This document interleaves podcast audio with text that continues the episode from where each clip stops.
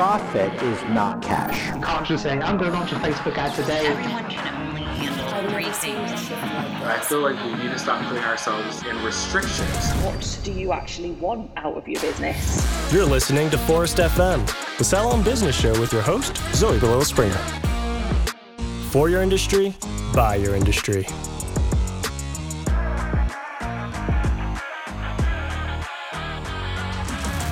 Designing a functional and attractive salon or spa that represents the brand and vision is, for some, the most exciting part of opening a business. For others, as we found out in 2019 when we surveyed 1,000 salon owners around the world on questions related to the challenges of opening, running, and growing their business, not knowing where to start can turn the whole experience into a stressful one. Of the various questions that we asked, two had the potential to generate design-related responses. The first one was, what were your biggest challenges while setting up your salon? 19% of salon owners identified that being designing and fitting out the salon itself. The second question then was, what admin and financial aspects of running a salon do you find most challenging? And to that, 21% found it challenging to raise capital to expand their business as they would like.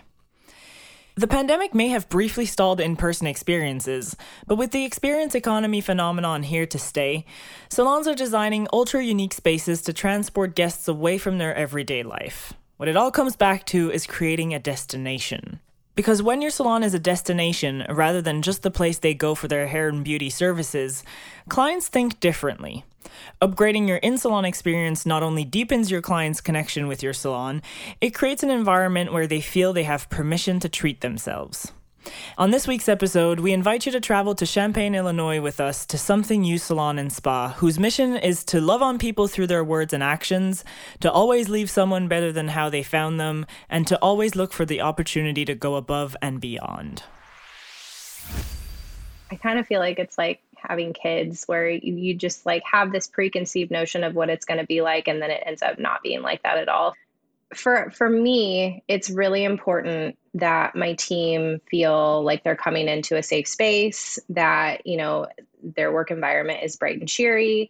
I think that the new space is just like a really bright and airy, prettier version of where we were. Like, it was really important to me that people felt like they were at the spa, they felt like they were being taken care of.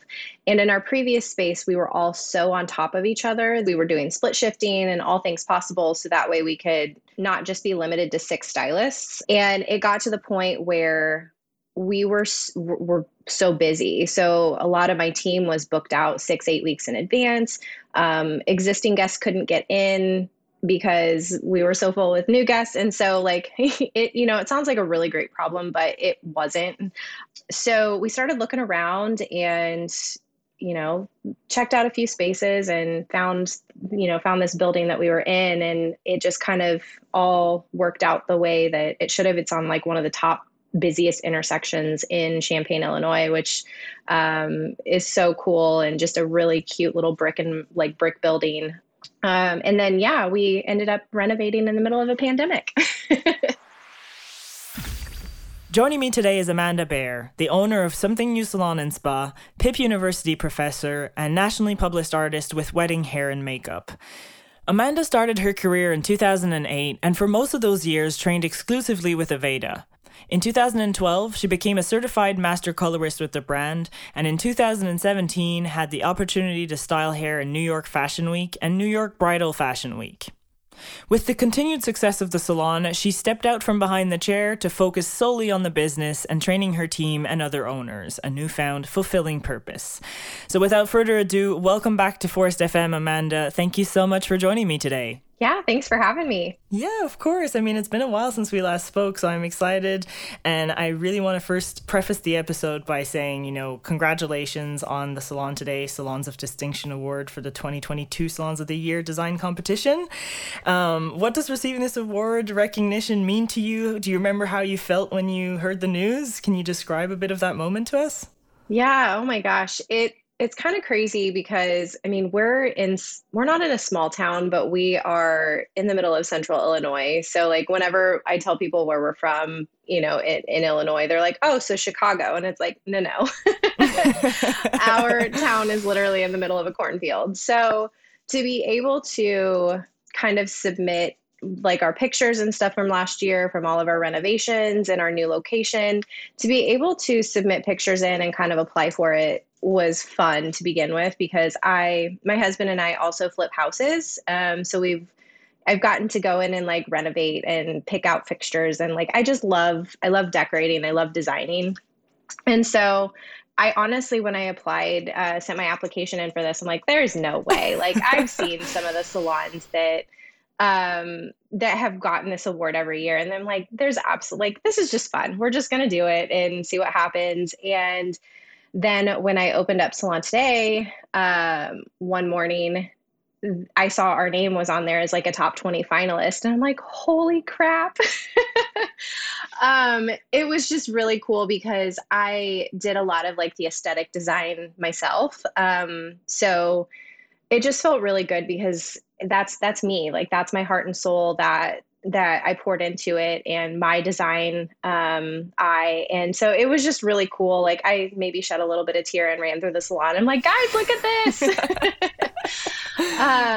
But yeah, it was kind of surreal. Like out of all of the salons in the nation that underwent renovations last year, we were picked as like top 20. It's so well deserved to have seen photos of your new space. I mean, it's stunning. Thank you. So obviously the deeper into this conversation we get, the more we'll be talking about design. But before we start talking about your new space, if you had to describe the culture at Something You Salon and Spa, what would you say? And how were the strong elements of that culture displayed in your original space? Yeah, so I guess, man, culture is such a hard thing to describe because to me, it's kind of like a feeling. But for me, it's really important that my team feel like they're coming into a safe space, that, you know, their work environment is bright and cheery. And especially in our industry, like I'm very, very much against like mean girls. And like we just want to have a really, really positive space for people to come into. And so our culture is very much about like empowering each other, working together as a team, just being like that positive, uplifting light for each other. So in the old space, like it was much smaller, you know, and my design aesthetic is very much like bright and airy and like, but it's still homey. So yeah. I feel like that kind of translated, like our old space was definitely like that. And you know how like designs change and stuff over the years, it was just time for a facelift. Right. So we still were able to kind of keep that vibe from the previous salon, but just give it an update and do something that was a little bit more modernized, to my tastes. And so, yeah, it was just like, I love it when people walk in, they're just like, this feels like home, you know, it's just like an extension of walking into just like somebody's home. It's warm and cozy and bright and happy. I love that. And people are especially looking for that these days. You know, like there's actually like Forest ran a price sensitivity analysis with over, I think it was 1,300 salon customers across 9 countries. We were trying to find out exactly how much pricing mattered to the client of 2022. But in there was a question about, you know, design and environment. And the question was, if you could wave a magic wand, what would you want to see from your salon? And when it came to the atmosphere, some of the top answers were better lighting, a modern decor, a relaxing environment, and more space. Yeah. And it seems like you've nailed all 4. Yes. So this brings me to my next point. This recognition from Salon Today comes off the back of your move from a 1,400 square foot space to 3,900 square foot, a pretty big jump. Can you walk me through the decision-making process behind moving your salon to a bigger location? Was it because of growing pains? Was it real estate opportunity-based? Well, so the salon today has been open for 6 years, and about year 4. So in our previous space, we had 6 chairs. And over the first like 4 years, we had kind of tried to figure out ways to maximize our space as much as possible. So in our previous space, we were doing split shifting and all things possible. So that way we could have not just be limited to 6 stylists. So I think at one point in time we had 8 girls in our space working just with split shifting, and it got to the point where we were so busy. So a lot of my team was booked out 6-8 weeks in advance. Existing guests couldn't get in because we were so full with new guests. And so like, it, you know, it sounds like a really great problem, but it wasn't. So we just grew really quickly. And in 2020, when COVID happened, you know, we had to shut down for 3 months, just like a lot of other people. And when we reopened, it was just like, we thought that people were going to be afraid to come out and get their hair done. And it was the complete opposite. And we continued to have like growth issues and new clients come in. And so we were just kind of busting at the seams. I didn't have an office, so there wasn't a space for me to be able to work uninterrupted, which is really hard. 'Cause I still like being in the business. Yeah, because you're completely out from behind the chair. Like you yes. run the business, and you're also a PIP University professor. Yes, yeah, I've got a lot going on. Yeah, you do. So about designer to those titles too. Right. Oh my gosh, I know. So like 2.5 years into business too, that's when I decided I'm going to step out from behind the chair so that I can coach my team and be a good business owner and really help grow and build the people that were working for me. So yes, an office was like on my top list of one day, you know, when we do this. So the end of 2020, my husband, who is a real estate investor, was like, hey, real estate is unfortunately, a lot of commercial real estate market was coming available because businesses were closing. So he's like, I think that we need to start taking advantage of this market. Mm. And kind of start looking for some property we wanted to buy. We didn't want to rent anymore, just because, again, we're investors and we wanted to add commercial property to our portfolio. And so we started looking around and, you know, checked out a few spaces and found this building that we were in. And it just kind of all worked out the way that it should have. It's on like one of the top busiest intersections in Champaign, Illinois, which is so cool, and just a really cute little brick building. And we got to meet the previous owners who actually ran their business out of it for the last 30 years. So it was kind of cool. They kind of passed the torch on to us, you know, So it just all kind of fell into place with how we found the building, and you know, we were able to negotiate a good deal. And then, yeah, we ended up renovating in the middle of a pandemic. Yeah, I bet that was a challenge. Like, did you have any issues with getting the materials you needed or wanted? Were contractors just as booked out as they were here in Montreal? How was it to take on renovations during the pandemic?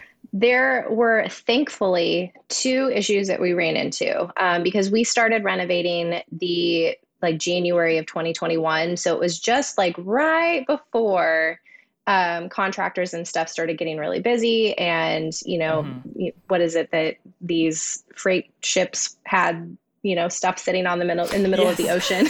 Yeah. So we ran into two issues. The first issue was the flooring that I had originally picked out was one of those flooring that was sitting in the middle of the ocean on a cargo ship. So that was fun. So I had to go back in and reselect new flooring, which is not a big deal. Then it all ended up working out. And I actually liked the flooring that the second round that I picked out more. So it all ended up working out. And then the second issue was doors. We, you know, got our doors ordered. They were custom because of our ceilings are super high. So we ordered custom doors to be made. And the original timeline that they had gave us, it was like coming right up to the wire of when we were going to open. Well, by the time, you know, a few weeks before opening day, they're like, you're not going to get them before you have to open. So we had to contact the city, and bring them in and just ask them, hey, is there any way that we can get an operational permit? You know, we're set to open this day. Our lease is up in our old space. Like, we've got to open our doors. So the city was so great. They worked with us and gave us an operational permit. We just had to go to, you know, Menards and buy like stock doors and do some really ugly fittings on the bathroom and the spa rooms just to make sure that people had privacy.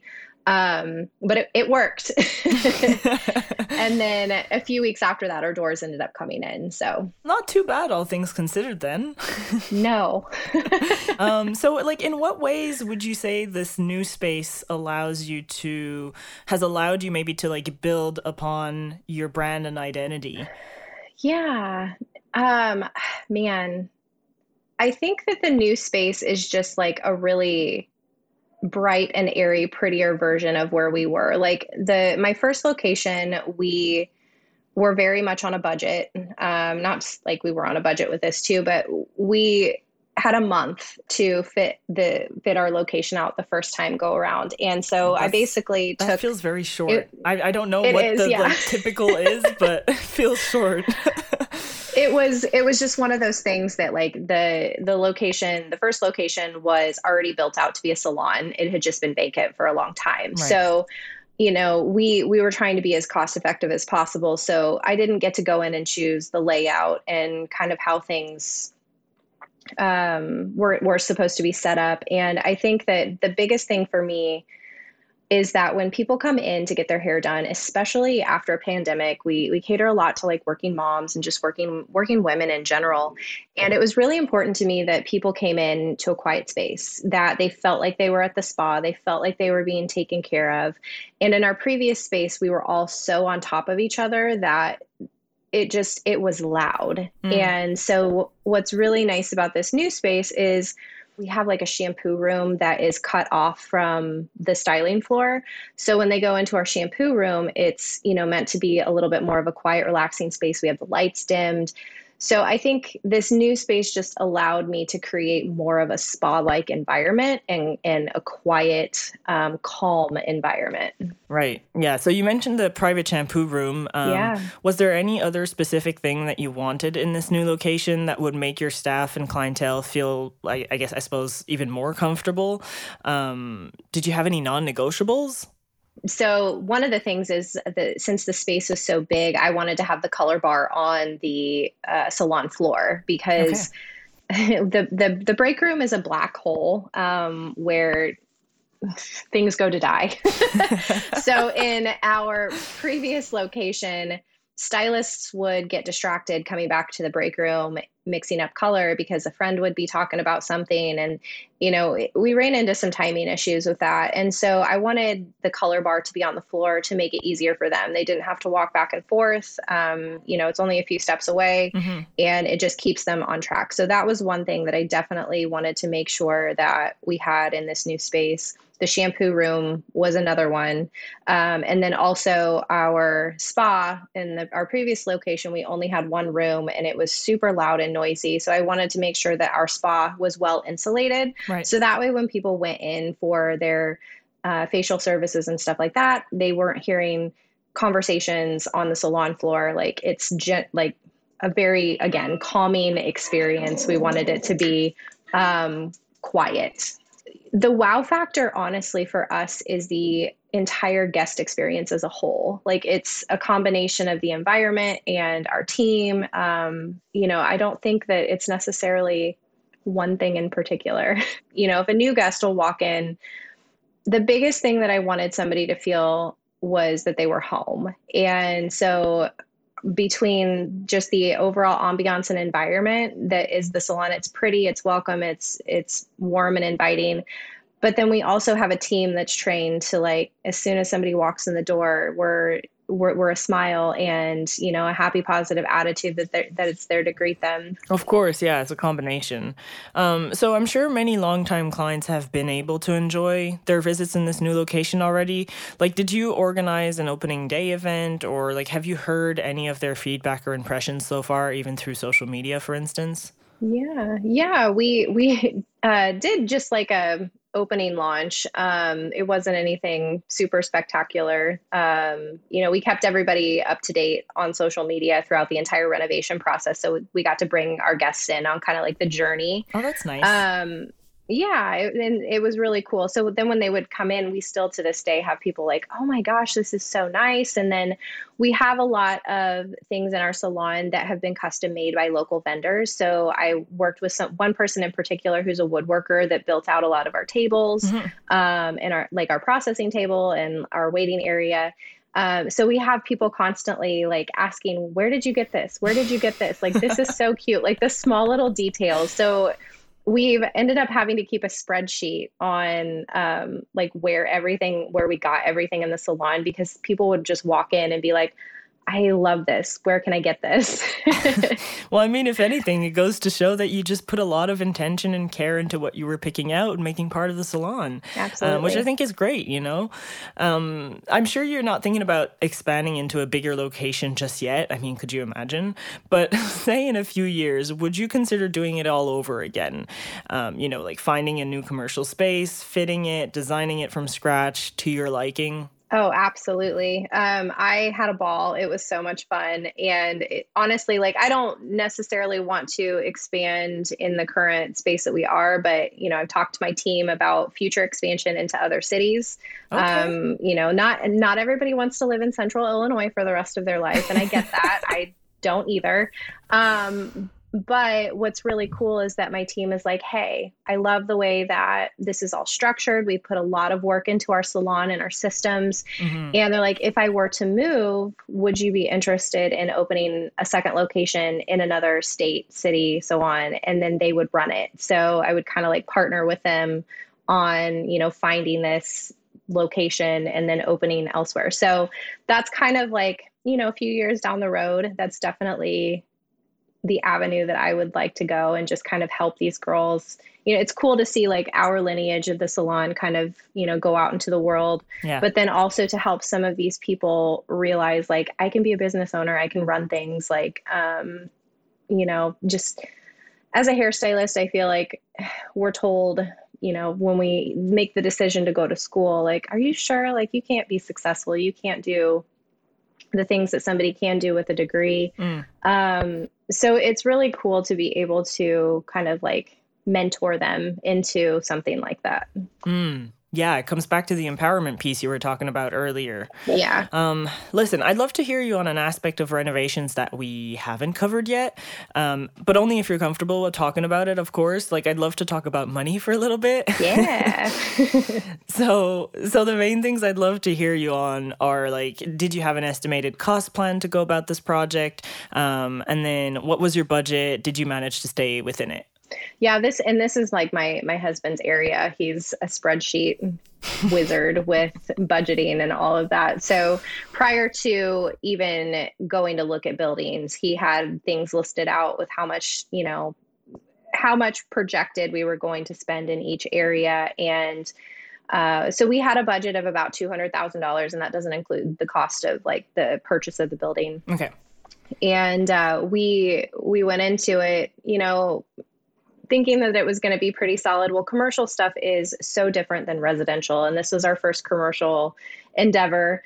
And then throw on top of it, again, a pandemic. So the cost of these contractors went up, so there were things like that that we just weren't accounting for that ended up happening kind of right after we purchased the building. So we went over budget by about $50,000, which sounds like a lot. But it is what it is, and we made it work. And 100%. Yeah. Yeah. And you know what, maybe I'm talking through my hat here, but I feel like it's probably quite rare to be right within budget on big projects like yours, because there's always going to be a curveball somewhere, right?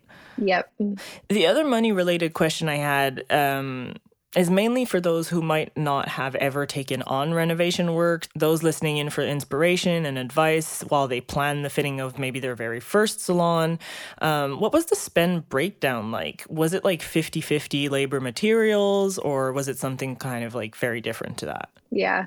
So again, that's more of my husband's area of expertise, but where our circumstance was a little bit different in labor. So generally when you hire contractors to come in, there's somebody that's considered a general contractor, and they manage all of the other, like HVAC and drywall and painting. So the general contractor manages everybody else. So that incurs quite a cost. Right.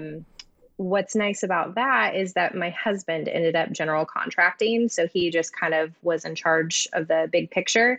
So it helped save us on labor costs quite a bit because he was able to step in and kind of manage. And obviously he didn't pay himself for that, which I don't know if I would recommend that to people, but it's a lot of work. That's what he does for a living. So that's different. Right. But from an actual like labor to cost perspective, I think that, I'm not sure what the actual like percentage breakdown is of like between labor and cost, but I just know that having him do the general contracting definitely saved us quite a bit on labor. It was a lot of materials and a lot of like labor from other companies, like the HVAC and all of that. Right. And like you said earlier, you personally did the interior design. So I'd say that helped cost wise as well. Yeah. You did have an architect though, right? We did. Yeah, just because we had to. So with the state of Illinois, I don't know if it's like this in many other cities, but if you change the status of what the building is doing, okay, like what operates inside of it, you have to have permits. Everything has to pass through city code and inspection. So because the building that we bought is older, there are new codes that come into effect with like wheelchair accessibility and like all of that the building was not up to code with that. So okay. It was almost kind of like a no-brainer that we had to hire an architect because we had to start from scratch. We completely shelled out the entire building. And we needed to make sure that all of our dimensions, everything was going to comply with city code because they were in like clockwork, making sure that our bathrooms were big enough and our hallways are big enough and we had the proper signage. And so an architect just kind of took the design element out of our brains, put it on paper, and then made sure that it was going to comply. Which is, a very prized skill set. That's why they get paid the big bucks. Yeah, exactly. So listen, our time together has flown by, but before I let you go, I'd love to do a quick fire round of tips since you're a pro at renovations now, right? Are you up for that? Yeah. Great. So first one, do you have any tips for planning and buying your salon furniture? Oh boy.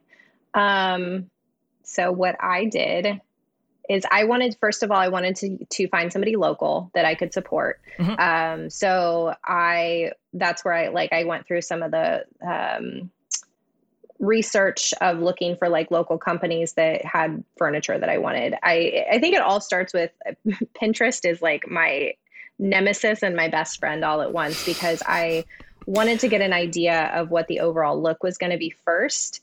And then I could send pictures to these contractors or these vendors and be like, here, I want this. Can you build it for me? And so once I had like a vision in my mind, it was easy to kind of go online too and like find those pieces somewhere. Gotcha. And what about the retail area? Any tips for that? Go big or go home. I wish that we would have had a bigger retail space, and our retail space is pretty large. But I always, especially if you are a big retail salon, like we heavily focus on home care for our guests. We're very much in the education with our guests of making sure that they're taking home the right home care. So I think it's just making sure that you have the proper displays, enough room to put everything, and lighting. Make sure that you like really set up your lighting to where it highlights your retail area. What about advice for designing your reception area or front desk? I think you do have one. Right? We do. Yep. I know the deskless thing is becoming quite popular, and I've thought about it, but that still kind of scares me a little bit. Man, for I think for guest and reception area, I just wanted to create an area that was warm and inviting. So that's just, I don't know if I have really anything in particular with desk. I had our desk handmade again by one of our local contractors, with enough space and storage. So if you're going to create a front desk, have like a little back area behind your front desk that you can put, client bags and stuff like that. Like the more storage that you have up front, the better. That's one thing that I wish I would have done a little bit differently. And then just having a really like nice and cozy and inviting retail, like sitting area for people to wait. Okay. And last one, do you have any tips for planning the design of the stylist's area? Or therapists, both, I guess. Yeah. So I hate walking into salons, or I guess salons in general, or seeing pictures that the stylists are right on top of each other. Where like, if you're not careful, you're like booty bumping with the person next to you.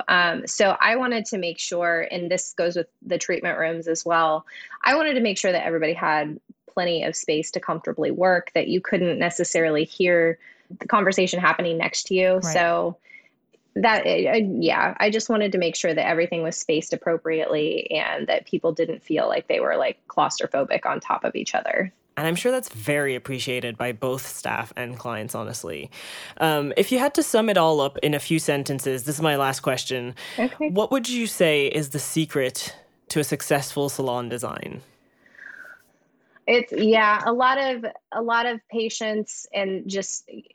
I kind of feel like it's like having kids where you just like have this preconceived notion of what it's going to be like, and then it ends up not being like that at all. So I think it's, patience and being flexible, knowing that things can change at any moment, and just being able to kind of go with the flow and make, choices and changes last minute. And then also I feel like working with somebody, like that's my husband and I work very well together because we see things very differently.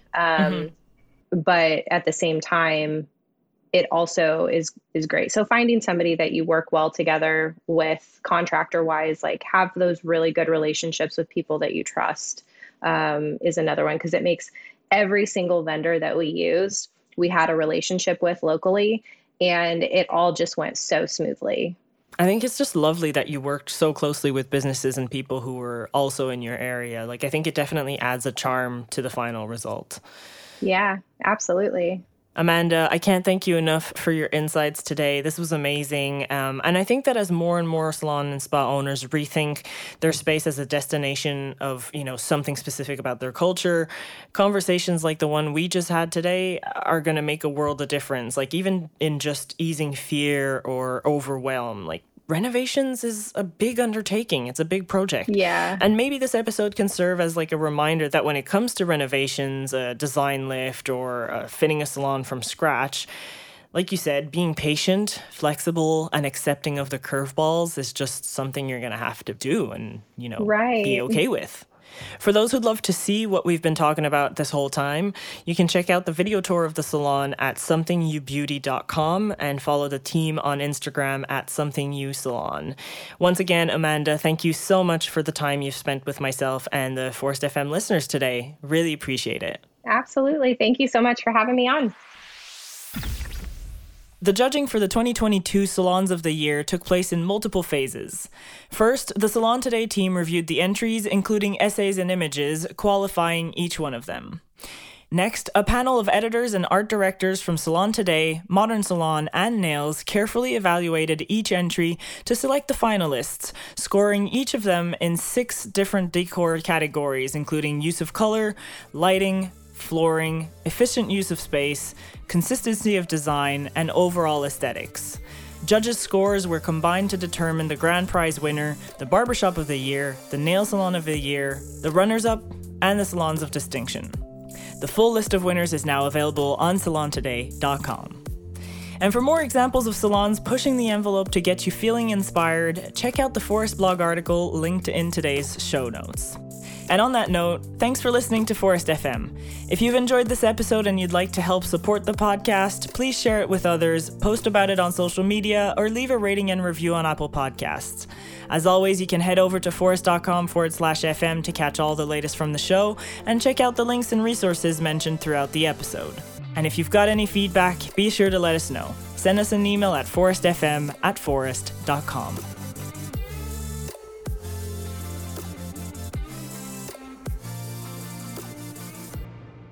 Brought to you by Forest Salon Software. Forest FM episodes air weekly, sharing inspiring stories from the salon floor and amplifying community voices all over the globe. In your salon, we're at the heart of it. This episode was edited and mixed by Audio Z, Montreal's cutting-edge post-production studio for creative minds looking to have their vision professionally produced and mixed. Great music makes great moments.